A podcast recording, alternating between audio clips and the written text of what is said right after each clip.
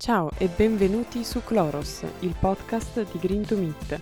Ecopensiero, sostenibilità, stili di vita, salute, ecostoria. Tutto il mondo green in un unico podcast. Buongiorno al dottor Luciano Casolari, che è psichiatra, buongiorno, psichiatra e psicoterapeuta. E mm, con il dottor Casolari eh, vogliamo parlare eh, di ecoansia.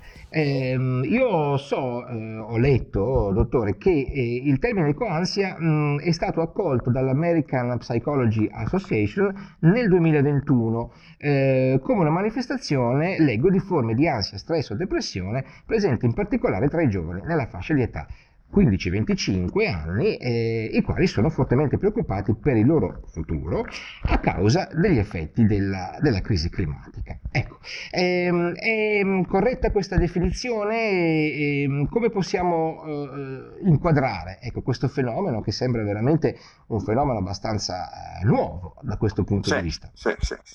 Sì, senz'altro si tratta di fenomeni nuovi, tant'è che adesso eh, su quest'onda sta uscendo un altro termine che eh, sarebbe eco depression. Eh, ci sono già degli articoli eh, che parlano di, di, una specie di depressione che verrebbe a seguito della, dello stato ansioso prolungato che si determina nelle, negli adolescenti.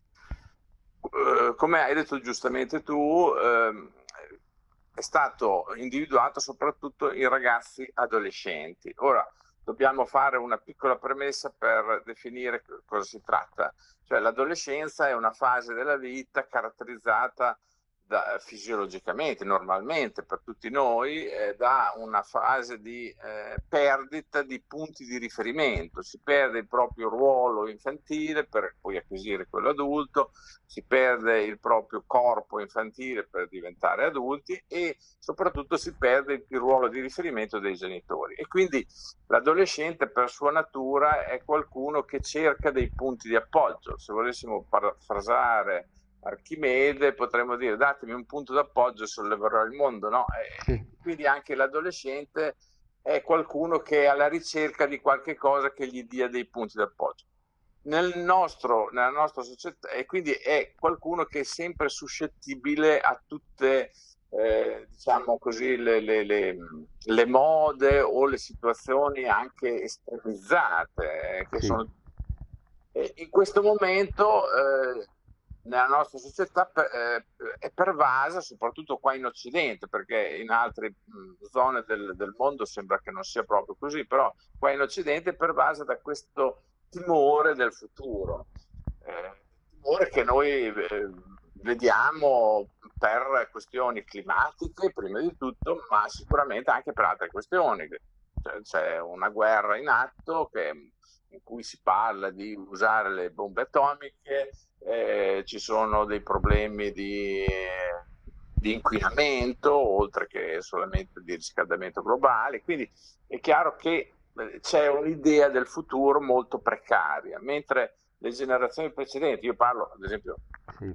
di quando ero ragazzo io, c'era un'idea del futuro in termini positivi, si pensava che il futuro sarebbe stato roseo, adesso invece c'è l'idea che il futuro sarà molto problematico e, e quindi eh, stanno nascendo tutte queste eh, problematiche che eh, sono, non sono facili anche da affrontare perché eh, sono, no, non sono proprio solamente dei sintomi, ma sono un modo ideologico di vivere la realtà.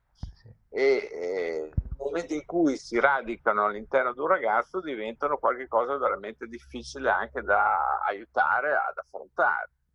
Certo. E portano eh, uno dei problemi che eh, portano anche a tutta una serie di conseguenze, perché lo stato ansioso eh, sicuramente si potrebbe cercare di curare in qualche modo con qualche farmaco, con qualche tipo di terapia, però ci sono poi le conseguenze che sono molto problematiche. Ad esempio, una delle conseguenze è quella di dire, visto che non c'è un futuro, eh, che senso ha costruire, non so, delle relazioni amicali, sentimentali, sessuali?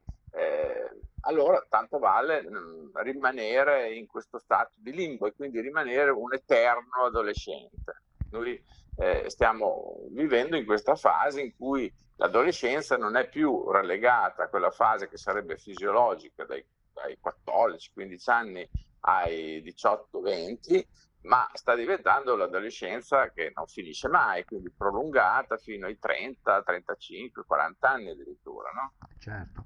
Ecco, dottore, eh, una cosa che mi colpisce proprio a proposito di questo è, ehm, naturalmente da parte soprattutto delle giovani donne, delle ragazze, eh, il fatto di associare a eh, questa, questa ecoansia il pensiero, l'idea di eh, l'idea paralizzante, no? se posso eh, dire così, eh, di non volere avere figli, come dice lei, non, volere, non, solo non avere relazioni, ma soprattutto dice non voglio avere figli. Ora, eh, mi chiedo se questo non sia, eh, cioè non ci sia qualcosa, fra virgolette, di più profondo di una semplice ecoansia in questo, cioè se quasi la paura del, del futuro ambientale non sia eh, l'epifenomeno invece di una paura più profonda. In fondo la, la paura di avere figli credo che sia qualcosa eh, che, che, la responsabilità che diventa poi paralizzante è qualcosa che eh, va anche al di là no? del, del, tema del, dell'ambiente, c'era anche prima forse, no? se non, non, sì, se non sbaglio. Sì, sì, sì. Nel momento in cui, sì, chiaramente nel momento in cui l'uomo è riuscito a,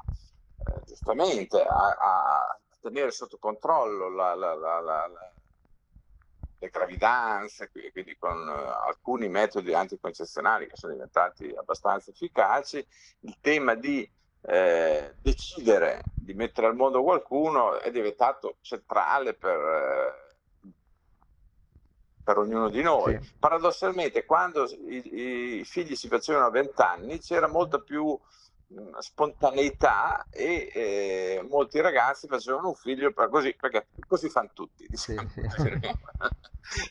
Quando i figli si sono cominciati a fare a 30, 35 anni, 40 anni come si fa adesso, eh, è chiaro che eh, ci si pongono degli interrogativi.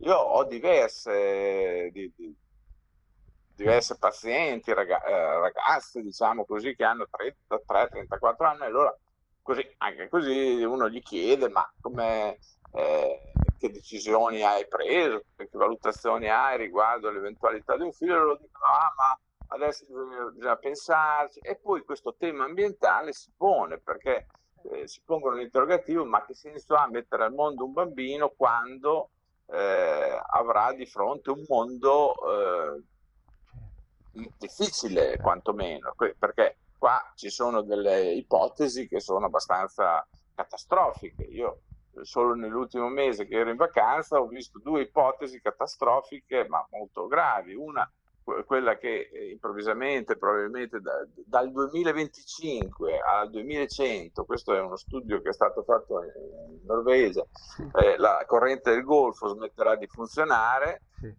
quindi vorrebbe dire che per l'Europa sarebbe eh, freddo, ecco diciamo così, perché non ci sarebbe più questo, questo calorifero che porta calore a tutta l'Europa. E, e poi invece pochi giorni dopo il fatto che in Europa c'è un riscaldamento enorme, quindi anche sapere cosa veramente succederà è, è difficile perché ci sono tante voci che comunque sono voci ansiogene e quindi chiaramente molte, molti ragazzi si pongono questo interrogativo e tendono a dilazionare per poi arrivare al momento dei 40 anni a, a riusciamo ad avere dei bimbi e allora adesso sta esplodendo questo fenomeno del, dell'inseminazione assistita, del fatto che ci sono tantissime coppie che cercano di avere un bambino in età molto avanzata. Certo. Certo, eh, dottore, eh, senta, ma mh, possono avere questi fenomeni di ecoansia, diciamo così, possono avere anche degli aspetti positivi, nel senso che c'è un modo di volgerli, di voltarli, credo magari anche con l'aiuto appunto di, di, una, di, un terapeuta, in una, um, in, una forza, in una forma di resilienza maggiore, una volontà di azione, ecco, è possibile voltare questo e in che modo si può, si può attuare? Allora, diciamo che l'ansia di per sé è una cosa positiva. Cioè, apparentemente uno dice, ma io sto male, non voglio sentirmi male, però è, è qualcosa che nasce nel nostro organismo perché è positivo. Facciamo un esempio, è come il dolore. Il dolore serve per capire che, mettiamo, sto mettendo la mano vicino a un fuoco e che mi sto bruciando. Cioè, se io non avessi il senso del dolore, farei come Pinocchio che eh, si, sdra- eh, si, addormenta davanti al fuoco e, e, si brucia le gambe, perché lui non aveva il senso del dolore, essendo un burattino. Quindi il dolore nasce come qualcosa di positivo, diventa negativo quando diventa un meccanismo che si eh, cronico quando io casomai ho male un ginocchio e non è che mi dia più un'informazione il mio male al ginocchio, diventa una cronicità. Allo stesso modo l'ansia nel momento in cui si manifesta è qualcosa di positivo perché mi dice c'è qualcosa che non va e quindi devi fare qualcosa per modificare la tua vita e eh, fino ad un certo punto eh, può essere un qualche cosa che attiva ad esempio i ragazzi a modificare il loro stile di vita, a ehm, a raggrupparsi con altri per cercare di cambiare per quanto possibile anche la società e fare in modo che la società appunto inquini meno, che ci siano meno, ehm, meno problemi di impatto de- sull'ambiente della, de- dell'essere umano sull'ambiente. Diventa negativa quando diventa qualcosa che ormai è un meccanismo ripetitivo, tutti lo dicono e nessuno fa niente. e, e, soprattutto quando ti mette in uno stato che, in cui dici ma intanto io sono uno su 8 miliardi, non ci posso fare nulla e quindi sono soggiogato da questa cosa. Quindi bisogna che, se vogliamo fare un discorso rivolto ai giovani, che i giovani eh, guardino dentro se stessi e dicano per ognuno di noi deve fare qualcosa per modificare la situazione, per eh, aiutare il nostro pianeta, facciamo, così, eh, facciamo un discorso eh, generale, a eh, stare meglio, modificando le mie abitudini, cercando di eh, svolgere un ruolo più attivo per imprimere anche una svolta a livello politico, eccetera. E quindi sentendomi partecipe di un cambiamento. Nel momento in cui il giovane invece dice no, ma io sono uno di 8 miliardi, gli altri 7 miliardi e 900, 900 eh, non, eh, non, fanno nulla, io non valgo niente e si abbatte e arriva alla prostrazione, ecco questo è il momento in cui sbagliato in cui forse occorre anche l'intervento di qualcuno che lo aiuti. Certo. Possono essere i familiari, gli amici, il tessuto sociale. Certo. Ecco, eh, dottore, un'ultima domanda. Quando è che, eh, diciamo così, poniamo i genitori no? di un ragazzo, di una ragazza, di un adolescente che manifesta eh, questa, questa, ansia, insomma questo, questo disagio, eh, si, si, possono accorgere che appunto questa ansia, questa ecoansia sta eh, diventando qualcosa di eh, appunto difficile e, e quindi bisogna fare qualche cosa, per esempio rivolgersi immagino, appunto, ad, sì. ad, un, ad, un, percorso terapeutico. Ecco, quali sono i, i, sintomi, i segni che, vanno, che fanno capire che siamo andati al di là un po' della, della normale, diciamo così, ansia, preoccupazione per quello che sentiamo eh, dire da tutte le parti? Dunque, ne parlavo proprio alcuni giorni fa con eh, il papà di un, di, un, di un, ragazzino che ha, ragazzino, ha poi già 22-23 anni, che eh, fa parte de, dei cosiddetti eh, NEET, è un acronimo per dire che non lavorano e non studiano, eh, quindi in quel momento lì. Cioè è un ragazzo che ha 22 anni, che ha cominciato l'università, poi si è come incagliato in questo percorso universitario, quindi dice che non, non gli piace, che non, non, trova soddisfazione e così via.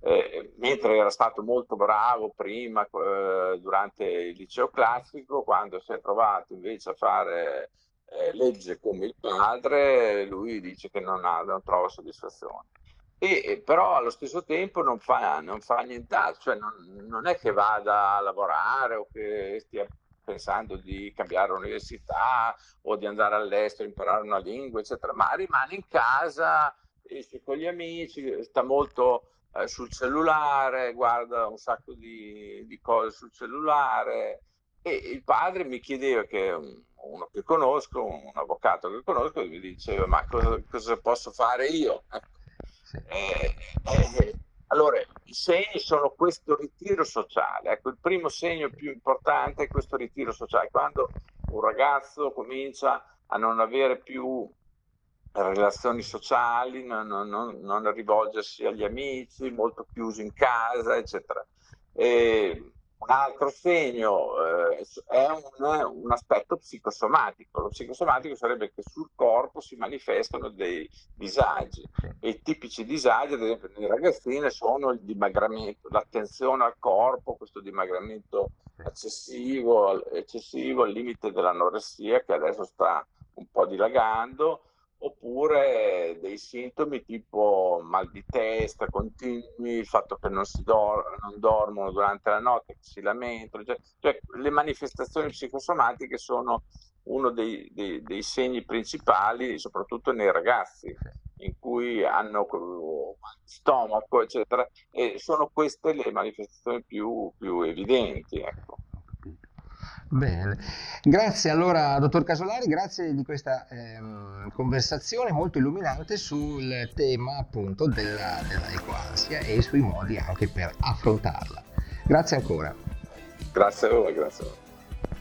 Grazie per aver ascoltato questa puntata di Cloros.